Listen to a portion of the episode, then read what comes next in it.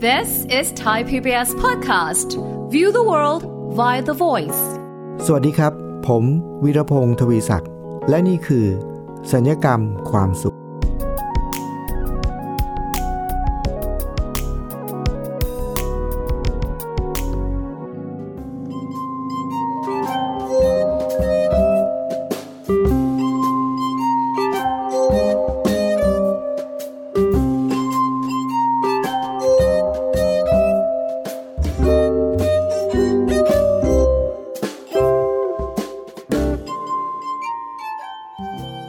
ฟังครับในอดีตเนี่ยผมเคยหลายปีมาแล้วนะครับ ผมเคยทำงานอยู่ในบริษัทที่ทำงานเกี่ยวกับเรื่องการผลิตงานโฆษณานะครับ ก็จะต้องทำหน้าที่เกี่ยวกับเรื่องการถ่ายภาพ แล้วก็บางทีเราก็จะต้องถ่ายภาพมาแล้วก็ต้องมาล้างอัดภาพด้วยตัวเองนะครับ มันจะมีเวลาที่เราถ่ายรูปเนี่ยครับโดยใช้กล้องถ่ายรูปแล้วก็ใช้ฟิล์มเนี่ยแล้วก็มาอัดลงไปในกระดาษเนี่ยครับมันจะมีน้ำยาอยู่ตัวหนึ่งครับคุณผู้ฟัง เป็นน้ำยาที่มีความจำเป็นมากเลย ถ้าไม่ใช้น้ำยาชนิดนี้เนี่ยภาพจะไม่ปรากฏบนกระดาษที่เราต้องการเลยนะครับ น้ำยาชนิดนี้เนี่ยคุณผู้ฟัง สมัยนี้ผมก็ไม่แน่ใจว่ายังมีคนรู้จักอยู่หรือเปล่านะ แต่ผมสังเกตเห็นว่าคนสมัยนี้เนี่ยใช้น้ำยาชนิดนี้เยอะมากครับ น้ำยาที่ว่านี้คือ น้ำยาสร้างภาพ ถูกต้องเลยครับคุณผู้ฟังน้ำยาสร้างภาพ ผมก็ไม่แน่ใจนะครับว่าคุณผู้ฟังที่ฟังอยู่เนี่ยเคยได้ยินคำคำนี้ไหมนะครับหรือว่าเคยรู้จักไหมแต่ว่าถ้าคนที่อยู่ในวงการการถ่ายภาพสมัยก่อนด้วยนะไม่ใช่สมัยนี้นะสมัยก่อนเนี่ยเวลาที่เราเรียนถ่ายภาพ โดยเฉพาะเป็นภาพขาวดำนะครับคุณผู้ฟังเราเอากล้องมาใส่ฟิล์ม ถ่ายรูปเสร็จปุ๊บแล้วกลับมาล้างเองที่บ้านครับ แล้วก็มีน้ำยาล้างฟิล์มล้างฟิล์มเสร็จแล้วก็เอาฟิล์มเนี่ย ไปใส่เครื่องอัดนะฮะขยายลงบนภาพบนกระดาษนะ แล้วเราต้องเอากระดาษเนี่ยซึ่งเคลือบน้ำยาอยู่แล้วนะครับ เอาไปแช่ในน้ำยาสร้างภาพครับ แล้วมันจะมีภาพปรากฏอยู่บนบนกระดาษที่เราไปล้างเนี่ยนะเขย่าเขย่าเขย่านะครับ หลายท่านถ้ารู้นี่ก็จะนึกออกเลยนะฮะแต่หลายท่านบอกว่าไม่รู้จักเลยนะครับ แต่ประเด็นก็คือน้ำยาสร้างภาพเนี่ยมันจะทำปฏิกิริยากับกระดาษ แล้วก็น้ำยาที่เคลือบอยู่บนกระดาษ ทำให้ปรากฏเป็นภาพที่เราไปถ่ายมานะครับไม่ว่าจะเป็นภาพคนสิ่งของอะไรก็แล้วแต่เนี่ยน้ำยาเนี่ยเขาเรียกว่าน้ำยาสร้างภาพนะครับ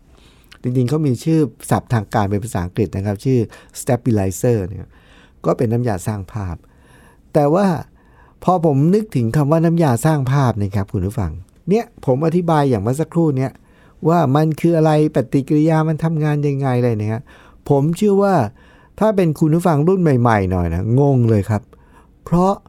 ไม่รู้จักเลยครับ สมัยนี้เนี่ยคนถ่ายรูปเนี่ยถ่ายเยอะขึ้นนะครับ แต่มักจะไม่ได้ใช้กล้องถ่ายรูปแล้วนะครับ ก็คือใช้โทรศัพท์มือถือนะครับ หลังจากนั้นพอถ่ายรูปในโทรศัพท์มือถือข้อดีก็คืออะไร สมัยก่อนถ่ายภาพปุ๊บต้องเอาไปล้างถึงจะได้ดูรูป แต่สมัยนี้ถ่ายด้วยกล้องดิจิตอลกล้องมือถือ หรือกล้องถ่ายรูปที่เป็นดิจิตอลถ่ายปุ๊บ เห็นภาพปั๊บเลยนะครับแล้วถ้าจะไปใช้งานค่อยเอาไปล้าง ซึ่งก็ไปล้างที่สตูดิโอไปล้างที่ห้องแลบ ซึ่งเราก็ไม่ได้เกี่ยวข้องเลยนะหรือคนจำนวนมากถ่ายรูปเยอะ แต่ก็ไม่ค่อยเอาไปอัดไปล้างแล้วลงกระดาษแล้วนะครับ ก็ดูในคอมพิวเตอร์ดูในมือถือกันไป แชร์กันใน Facebook ในโซเชียลมีเดียแทบแทบจะไม่ค่อยล้างอัด แล้วไม่ต้องพูดถึงเรื่องของการล้างอัดรูป ขาวดำด้วยตัวเองด้วยนี่ คนสมัยนี้ไม่ค่อยมีคนทำแล้วครับ เพราะฉะนั้นที่อธิบายมายืดยาวก็เลยบอกว่าคำว่าน้ำยาสร้างภาพเนี่ย ผมเชื่อว่าคนจำนวนมากอาจจะไม่คุ้นกับคำนี้นะไม่เคยได้ยินไม่คุ้น แล้วไอ้ตัวน้ำยาสร้างภาพดีไม่ดีไม่เคยรู้จักโดยซ้ำไป ก็ไม่เคยใช้เลยครับ แต่คุณผู้ฟังเชื่อไหมครับว่า จู่ๆผมก็นึกถึงชื่อเนี่ย น้ำยาสร้างภาพเนี่ยเพราะผมมองไปในสังคมปัจจุบันเนี่ยครับคุณผู้ฟัง โดยที่คนจำนวนมากในสังคมปัจจุบัน ไม่เคยได้ยินส่วนใหญ่นะครับ ไม่เคยได้ยินคำว่าน้ำยาสร้างภาพ ไม่เคยรู้จักและไม่เคยใช้น้ำยาสร้างภาพครับ แต่คนจำนวนมากในสังคมปัจจุบัน คุณผู้ฟังเห็นด้วยกับผมไหมครับจำนวนมากเลยนะครับ เชี่ยวชาญเรื่องการสร้างภาพเป็นอย่างมากครับ แล้วเรื่องนี้จะมีประโยชน์อะไรกับเราครับ คุณผู้ฟัง คุณผู้ฟังเชื่อไหมครับว่า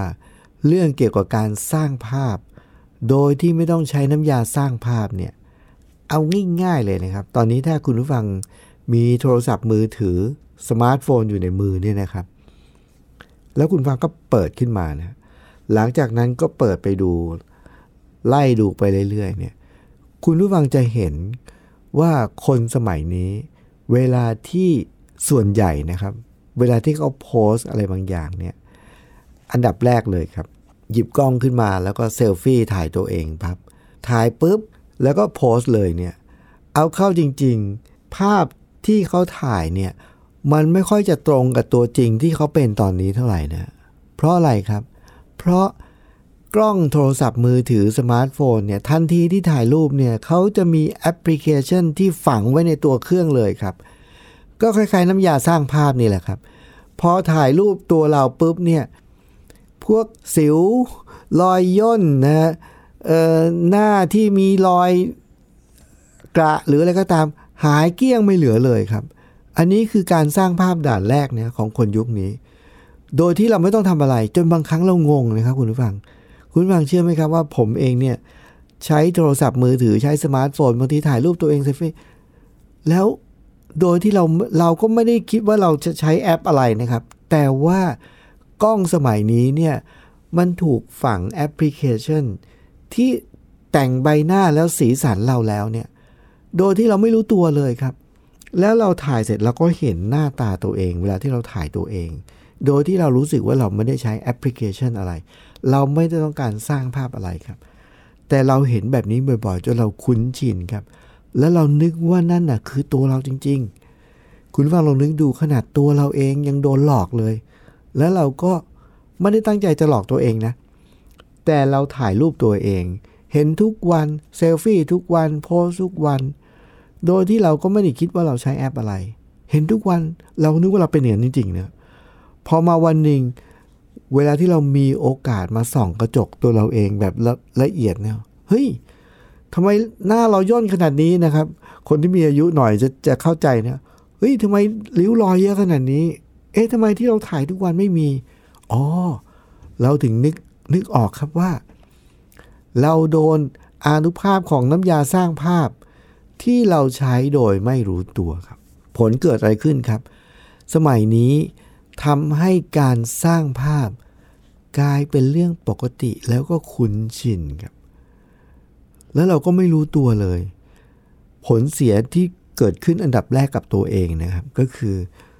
วันหนึ่งเราจำตัวเองไม่ได้ครับตัวเองที่เป็นเราเนี่ยเราจำไม่ได้ เพราะว่าเราเราสร้างภาพโดยที่เราไม่รู้ตัวมาก่อน อันนี้เรื่องหนึ่งเนี่ยหรือคุณผู้ฟังสังเกตไหมครับว่าตอนนี้เนี่ยนะ คนที่จะต้อง work from home หรือจะต้องประชุมออนไลน์เนี่ย เวลาที่เข้าไปในแอปพลิเคชันการประชุมออนไลน์เนี่ย ไม่ว่าจะเป็น Zoom หรืออะไรก็ตามทีเนี่ยมีเยอะแยะมากมายเนี่ยนะครับ คุณฟังเชื่อไหมครับว่าโปรแกรมเหล่านี้เนี่ยเขาก็จะมีฟังก์ชันของการสร้างภาพซ่อนมาอยู่ในนี้แบบหลายเรื่องเราต้อง set up เราต้องติดตั้ง เราต้องไปติ๊กต้องไปนู่นนี่นั่น แต่หลายเรื่องไม่ต้องครับ เขาทำให้เลย ยกตัวอย่างเช่น การเฉลี่ยค่าแสง เราอยู่ในห้องที่ไม่สว่างมากมันมืดๆเนี่ยพอถึงเวลาเปิดคอมพิวเตอร์มาปุ๊บอ้าวเข้าซูมประชุมปุ๊บกล้องเนี่ยเขาจะเฉลี่ยทำให้มันสว่างขึ้นโดยที่เราไม่รู้ตัวเลย เพื่ออะไรเพื่อความชัดเจน ซึ่งอันนี้มีประโยชน์นะครับ ห้องที่เราอยู่มืดๆแต่กลับเป็นภาพที่คนอื่นเห็นก็คือสว่างสดใสชัดเจนนะฮะอันนี้มีประโยชน์ แต่มันมีอย่างอื่นอีกครับ คุณผู้ฟัง วิทยากรหลายท่านในเวลาที่เขาประชุม หรือเขาเป็นวิทยากรสอนทางซูมทางออนไลน์ใช่ไหมครับ ยิ่งถ้าเกิดว่าสอนเด็กๆนะครับเขาก็จะมีวิธีในการชักชวนเด็ก ๆ ให้สนใจที่จะเรียนด้วยกันเปิดฉากมาปุ๊บอ้าวทุกคนเข้าซูมนะครับ เข้าซูมเสร็จยังไงต่อครับอ้าวทุกคนเข้าไป set up ตรงนี้นะอ้าวเวลาที่เราอยากให้เราดูดี ติ๊กตรงนี้ แล้วมันก็จะมีปุ่มขึ้นมาเราเลือกได้เลยครับว่า เราอยากจะให้คิ้วเราอะหนาขึ้น หรือว่าเป็นรูปทรงแบบไหน ถ้าเกิดว่าใครอยู่บ้านไม่อยากแต่งหน้าเนี่ยคือแต่งหน้าผ่านทางดิจิตอลผ่านทางโปรแกรมซูมได้เลยนะฮะทาแป้งทาปากเลือกสีได้เลย คิ้ว ผมผมอยากให้มีโอ้ในที่สุดแล้วคุณผู้ฟังครับ คนสมัยนี้เชี่ยวชาญเรื่องการสร้างภาพให้ตัวเองดูดีขึ้น ซึ่งไม่ใช่ผิดอะไรนะครับ เพียงแต่ว่าสร้างภาพให้ตัวเองดูดีขึ้นกว่าความเป็นจริง ซึ่งมันก็เป็นเรื่องดีใช่ไหมครับ แต่ว่ามันจะเกิดผลเสียคือ โดยที่เราไม่รู้ตัวแล้วเราก็คุ้นชินกับการสร้างภาพ จนกระทั่งเราหลงลืมไปครับว่า แท้จริง ตัวเราแท้จริงจริงๆ เป็นยังไง บางทีเราก็ลืมนะครับ แล้วเราพอเราลืมเสร็จเราไม่สังเกต เราก็หลงไปครับ หลงไปกับภาพที่ไม่ใช่ของจริง แล้วเราก็ลืมความเป็นจริง อันนี้คือข้อเสียนะครับ แต่ข้อดีมันก็มีเวลาที่เราประชุมมันทำให้เราดูดีขึ้น ชัดเจนขึ้น สว่างขึ้นหรืออะไรก็ตามทีใช่ไหมครับ แต่ว่าข้อเสียก็มีต้องระมัดระวัง แต่คุณผู้ฟังครับ ถ้ามีคนบางคน ที่เขาเชี่ยวชาญเรื่องการสร้างภาพ ผ่านทางโลกดิจิทัล ผ่านทางออนไลน์ แล้วคนทั่วไปรู้เท่าไม่ถึงการ เชื่อไหมครับว่าคนจำนวนมาก ถูกหลอกแล้วก็เกิดความเสียหายนะครับ เสียทรัพย์โดนเขาหลอกเอาเงินเนี่ยมากมายมหาศาลเลย อันนี้มาจากไหนครับ มาจากเรื่องเดียวกันครับ คือน้ำยาสร้างภาพครับ แต่ว่าเมื่อตะกี้นี้ก็คือเราเนี่ยสร้างภาพจนชินจนเราหลอกตัวเองใช่ไหมครับแต่ว่าถ้าเรารู้ไม่เท่าทัน เราก็จะรู้สึกไม่ได้พัฒนาตัวเองนะแต่ช่วงหน้าครับเราจะมาคุยเรื่องเกี่ยวกับ คนอื่นใช้น้ำยาสร้างภาพ แล้วเรารู้ไม่เท่าทันครับ จะเกิดผลเสียอะไร ช่วงนี้เราจะพักสักครู่ครับ แล้วมาพบกันช่วงหน้าครับ「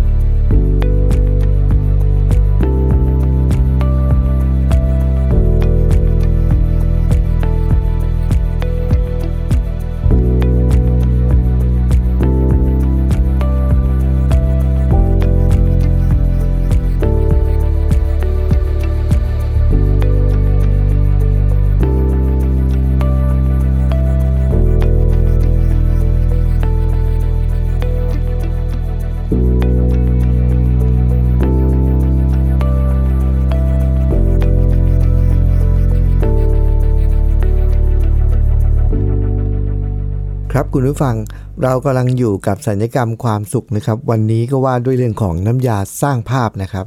ช่วงแรกนี่ผมก็แบ่งปันไปแล้วว่า คนสมัยนี้เนี่ยสามารถที่จะสร้างภาพโดยไม่ต้องใช้น้ำยานะครับ ซึ่งไม่ใช่คนสมัยนี้อย่างเดียว เราก็เป็นนะครับ ซึ่งถ้าเราไม่รู้เท่าทันเนี่ยเราก็จะหลอกตัวเอง และถ้าเรารู้ไม่เท่าทัน เราก็จะโดนคนอื่นหลอก แต่ในความเป็นจริงแล้วการสร้างภาพในโซเชียลมีเดียหรือใน ยุคดิจิตอลตอนนี้เนี่ยนะครับ บางทีประโยชน์ก็มีอย่างที่ผมบอกแล้วใช่ไหมครับ เวลาประชุมทางซูม เราก็จะดูดีขึ้น สว่างขึ้นชัดเจนขึ้นอะไรเนี่ยนะครับ เหล่านั้นเป็นภาคของประโยชน์นะครับ แต่ว่าถ้าเรารู้ไม่เท่าทัน เราลืมลืมไปเนี่ยก็จะเกิดโทษได้ ตั้งแต่การหลอกตัวเองไปจนถึงการไปหลอกคนอื่น หรือไปโดนคนอื่นหลอกนะครับ อย่างเช่นที่ผมก็จะยกตัวอย่างต่อไปนี้เนี่ยนะครับ อันนี้เป็น การสร้างภาพที่อันตรายมากแล้วสร้างความเสียหายมากมายนะครับ เราเห็นกรณีเห็นข่าวเยอะแยะมากมายนะครับ ที่คนเนี่ยถูกหลอกแล้วก็ต้องเสียเงินจำนวนมาก มาเนื่องจากการที่รู้ไม่เท่าทันของคนที่เขาสร้างภาพในโลกดิจิทัลตัวอย่างเช่นอะไรครับ อย่างเช่นคนที่ทำธุรกิจนะฮะขายของออนไลน์ ตอนนี้ก็มีเยอะนะครับ ซึ่งเป็นของจริงก็มีเยอะ แต่เป็นของที่สร้างภาพก็มีเยอะ ถ้าเราไม่รู้จักแยกแยะ เราไม่รู้เท่าทันนะครับ อย่างเช่นคนที่เขาขายของผลิตภัณฑ์บางอย่างนะครับ คุณผู้ฟังเขาต้องการขยายเครือข่ายให้มีคนมาขายของกับเขาเยอะๆอะไรเงี้ยเขาก็จะสร้างภาพด้วยการถ่ายรูปตัวเองกับรถหรูๆนะครับ กับบ้านสวยๆกับเงินเยอะๆนะครับ แล้วก็ถ่ายรูปตัวเองตอนไปกินอาหารร้านหรูๆใหญ่ ๆ ชีวิตหรูหราแล้วไปเที่ยวบนเรือยอชไปเที่ยวสถานที่ท่องเที่ยวต่างๆ ไปต่างประเทศอะไรเงี้ยเหล่านี้ถ้าเราแยกไม่ออกว่าอันไหนคือของจริง อันไหนคือของปลอมที่เขาสร้างภาพขึ้นมา ถ้าเราไม่รู้ เราก็จะหลงไปลงทุนกับเขานะครับ แล้วก็ซึ่งวันนี้เนี่ยผมอาจจะไม่ ไม่สามารถที่จะพูดได้ในรายละเอียดเกี่ยวกับเรื่องนี้นะครับ ว่าเราจะรู้เท่าทันยังไง ซึ่งอันนี้เราสามารถที่จะไปหาความรู้ได้ในโลกดิจิทัลนะครับว่า เพื่อจะได้เท่าทันกับคนที่ต้มตุ๋นหลอกลวงเนี่ยในโซเชียลมีเดียหรือในดิจิทัลในโลกดิจิทัลเนี่ยต้องทำยังไงเนี่ยอันนี้คุณผู้ฟังต้องไปหาความรู้นะครับ แต่เป้าหมายของผมแค่จะต้องการที่จะมาแบ่งปันว่า เราต้องสังเกตครับ เพราะเราอยู่ในยุคของการที่ คนเนี่ยสามารถและชอบสร้างภาพโดยที่ไม่ได้ใช้น้ำยาสร้างภาพนะครับ แต่ว่านี่แหละใช้มือถือเครื่องเดียวนี่แหละ สร้างภาพ แล้วทำให้เขาเนี่ยกลายเป็นคนที่ดูดีน่าเชื่อถือ แล้วคนที่รู้ไม่เท่าทัน ก็จะหลงเชื่อ หลงเชื่อแล้วก็ไปร่วมลงทุนกับเขา แล้วก็ไปทำงานกับเขา แล้วในที่สุด ได้ไม่เหมือนตามที่เขาโฆษณา ตอนนี้มีเยอะนะครับ ยิ่งเป็นเรื่องเกี่ยวกับธุรกิจการเงินนะครับ เป็นเรื่องที่เราต้องหาความรู้ทั้งสิ้นนะผมคงจะไม่สามารถวิเคราะห์ได้ว่าอะไรเป็นของจริงอะไรเป็นของปลอมนะครับ แต่ว่าคุณผู้ฟังครับ เรื่องแบบนี้เนี่ยมีทั้งของจริง มีทั้งของไม่จริง มีทั้งโฆษณาเกินจริง มีทั้งสร้างภาพ แต่ว่าเขาจะไม่สามารถ หลอกเราได้แน่ๆ ถ้าอะไรรู้ไหมครับ วันนี้เคล็ดลับที่เคยมีอาจารย์คนหนึ่งบอกนะครับ เขาจะไม่ต้องมาบอกว่า เราจะรู้ได้ไงว่าคนนั้นหลอกคนนี้หลอกอะไร อันนี้วิธีหนึ่ง แต่ว่าอาจารย์ท่านนี้เขาเคยพูดไว้ว่า พวกเหล่านี้จะไม่สามารถหลอกเราได้แน่นอน ถ้าเราไม่โลภนะครับ คุณฟังเชื่อไหมครับว่า พวกมิจฉาชีพหรือคนที่เขาสร้างภาพเพื่อหลอกลวงและต้มตุ๋นเนี่ย คนที่เขาหลอกลวงได้แล้วก็ต้มตุ๋นได้ ก็คือคนที่คิดว่ารายได้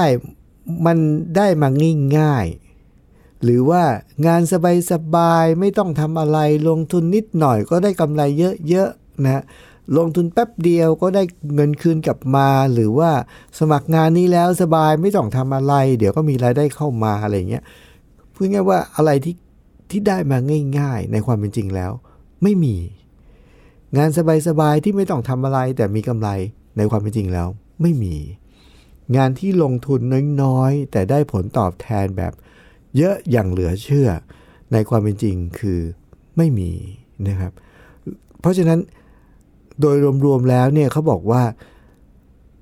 คนที่สร้างภาพและไปหลอกลวงคนเนี่ยคนที่จะหลงเชื่อส่วนใหญ่นะครับ ประเด็นแรกเลยก็คือ เป็นคนโลภเนี่ยโลภที่คิดว่าทุกอย่างจะได้มาง่ายๆสบายๆเยอะๆผลตอบแทนเยอะๆดอกเบี้ยเยอะๆผลตอบแทนสูงๆถ้าเรารู้ถ้าเราไม่โลภนะแล้วเราก็รู้ว่าแบบนั้นไม่มี เราก็จะไม่ตกเป็นเหยื่อของนักสร้างภาพในในโซเชียลมีเดียหรือในดิจิทัลแล้วบางที มีคนที่เขามาเตือนเรานะฮะมีคนมาเตือนเรา คนที่ไปหลงเชื่อนักสร้างภาพ พอมีคนมาเตือนเชื่อไหมครับว่า ส่วนใหญ่เขาก็จะไม่เชื่อคนที่เตือนนะครับ นอกจากจะไม่เชื่อเขาแล้วเนี่ยยังไปตำหนิยังไปด่าไปว่าเขาอีกนะครับ ไปโพสต์ว่าเขาว่านู่นเต่าล้านปีเอ่ยก็ตามทีเนี่ยก็คือพอมีคนมาเตือนไม่เชื่อแล้วไปว่าเขาอีก ทำให้เกิดอะไรขึ้นครับเขาก็เลยบอกว่า ตอนนี้เขาก็เลยไม่สนใจละไม่เตือน เพราะอะไรเตือนไปก็ไม่เชื่อ แล้วเราไม่ได้อะไร เราเตือนเราก็ไม่ได้อะไร แถมโดนด่าอีก เพราะฉะนั้นก็เลยบอกว่าก็แล้วแต่ละกันนะ ก็ต้องให้เผชิญด้วยตัวเอง คุณฟังสังเกตไหมครับว่า ทุกวันนี้มีข่าวเกิดขึ้นเยอะแยะมากมาย เป็นผลเสียที่เกิดขึ้นมาจากมิจฉาชีพที่ใช้กลยุทธ์ของน้ำยาสร้างภาพนี่ครับคือการสร้างภาพให้กับตัวเอง โดยที่ไม่ได้ใช้น้ำยา แล้วก็หลอกคนไปทั่ว คดีมีไม่เว้นแต่ละวันนะครับ แต่ก็น่าแปลกคุณผู้ฟังเคยสังเกตก็เคยเอะใจไหมครับว่า เอ๊ะก็ก็มีข่าวอยู่ทุกวันนะครับ แต่ทำไมยังมีคนเชื่ออ่าแล้วก็มีคนหลงเชื่อ หรือแม้กระทั่งเนี่ย พวกนักสร้างภาพมิจฉาชีพนะครับ ตอนนี้กำลังดังไปทั่วก็คืออะไรครับ คือพวก call center ใช่ไหมเขาเขาอาศัยสร้างภาพแบบง่าย ๆเลย โทรศัพท์สุ่มไปหาใครก็ไม่รู้ แล้วสร้างภาพด้วยคำพูดว่าเขาเองเป็นตำรวจบ้าง เป็นศาลบ้าง เป็นกสทช บ้าง เป็นไปรษณีย์บ้าง เป็นสารพัดเนี่ยนะไอ้นี่มุก เก่ามากจนกระทั่งรู้ทั่วเมืองแล้วนะคุณผู้ฟัง ใครๆก็รู้แล้วว่าพอโทรมาอย่างนี้ก็คือเป็นพวก call center เป็นมิจฉาชีพแน่นอน แต่น่าแปลกใจไหมครับว่า ก็ยังมีคนเชื่ออ่าถ้าอย่างนั้นเนี่ยคุณผู้ฟังครับ เราจะรอดจากการเป็นเหยื่อของนักสร้างภาพได้ยังไงครับ แน่นอนความรู้ แหล่งที่มาเราจะสามารถเช็คได้ไง อันนี้หาความรู้กันได้เลยนะครับ แต่ว่าสำคัญกว่านั้นครับ ถ้าเรายังไม่รู้ และเราเตือนตัวเองเสมอว่า อะไรที่มันได้มาง่ายๆ สบายๆ ผลตอบแทนเยอะๆ ไม่ต้องทำอะไร เดี๋ยวก็ได้กำไร บอกตัวเองเลยครับว่า ไม่มีครับไม่มี ถ้ามีแล้วมันเป็นจริงนะ ตัวเขาเองอะจะลำบากมานั่งหาทีมงานแบบนี้หรือนะ เขาเขาไม่ต้องแล้วสิใช่ไหมฮะเพราะฉะนั้นถ้าเราเตือนตัวเองว่าสิ่งเหล่านี้ไม่มีนะข้อหนึ่งนะข้อที่สองซึ่งจะช่วยเราได้แบบเด็ดขาดชะงักสุดเลยเรื่องนี้เลยนะครับ คือถ้าเราไม่โลภถ้าเราไม่โลภคนที่ถูกหลอกทั้งหมด เป็นเหยื่อทั้งหมด อันนี้ก็ไม่ได้ว่าตำหนินะครับ แต่ว่ามันเป็นธรรมชาติของมนุษย์ไงครับ ก็คือถ้าเราโลภถ้าเราอยากได้ของคนอื่น ถ้าเราอยากได้ กลยุทธ์ของคนที่หลอกจะเปลี่ยนไปเรื่อยๆครับ กลยุทธ์ในการหลอกคนเปลี่ยนไปเรื่อยๆ แต่ไม่ว่าเขาจะเปลี่ยนกลยุทธ์ขนาดไหน เราไม่มีทางตกเป็นเหยื่อแน่ๆครับ ถ้าเราไม่โลภเพราะฉะนั้นความไม่โลภนะครับคุณผู้ฟังจะเป็นเกราะกำบังที่ทำให้เราเนี่ย อยู่รอดปลอดภัยในยุคที่โลกใบนี้เต็มไปด้วยนักสร้างภาพที่ไม่ต้องใช้น้ำยาสร้างภาพนะครับ แต่ว่าสร้างภาพขึ้นมาโดยใช้อุปกรณ์สมัยใหม่ โดยใช้โซเชียลมีเดีย โดยใช้เครื่องมือต่างๆ นานาทำให้คนหลงเชื่อ คุณผู้ฟังครับ รายการสัญญกรรมความสุข รายการที่จะมุ่งเน้นที่จะแบ่งปันแง่คิดและมุมมอง โดยมีความเชื่อว่า คนเราจะมีชีวิตที่ดีขึ้น หรือแย่ลง ไม่ได้ขึ้นอยู่กับว่าเราเจออะไรครับ ไม่ว่าขึ้นอยู่กับว่าเราเจอสิ่งที่เราชอบหรือไม่ชอบดีหรือไม่ดีไม่เกี่ยวครับ ชีวิตมนุษย์เราก็ต้องเจอทุกสิ่งแบบนั้นนะครับ แต่ว่าชีวิตเราจะดีขึ้นมีความสุขมากขึ้น มีความทุกข์น้อยลง ขึ้นอยู่กับว่าเรามีชุดความคิด เรามีวิธีคิด เรามีทัศนคติยังไง ในการเผชิญหน้ากับสิ่งเหล่านั้น ซึ่งอันนั้นเป็นกุญแจสำคัญครับ ที่จะทำให้ชีวิตเรามีความสุขมากขึ้น มีความสุขง่ายขึ้น แล้วก็มีความทุกข์น้อยลง ขอบพระคุณผู้ฟังทุกท่านนะครับ ที่ติดตามรับฟังพอดแคสต์สัญญกรรมความสุขอย่างสม่ำเสมอนะครับ แล้วก็ติดต่อสื่อสารมาให้แง่คิดมุมมอง หรือว่ามีข้อเสนอแนะติชม วันนี้ผมวิรพงศ์ทวีศักดิ์ต้องขอลาไปก่อนครับ สวัสดีครับายการทางเว็บไซต์และแอปพลิเคชันของไทย PBS Podcast Spotify SoundCloud Google Podcast Apple Podcast และ YouTube Channel Thai PBS Podcast Thai PBS Podcast. View the world via the voice.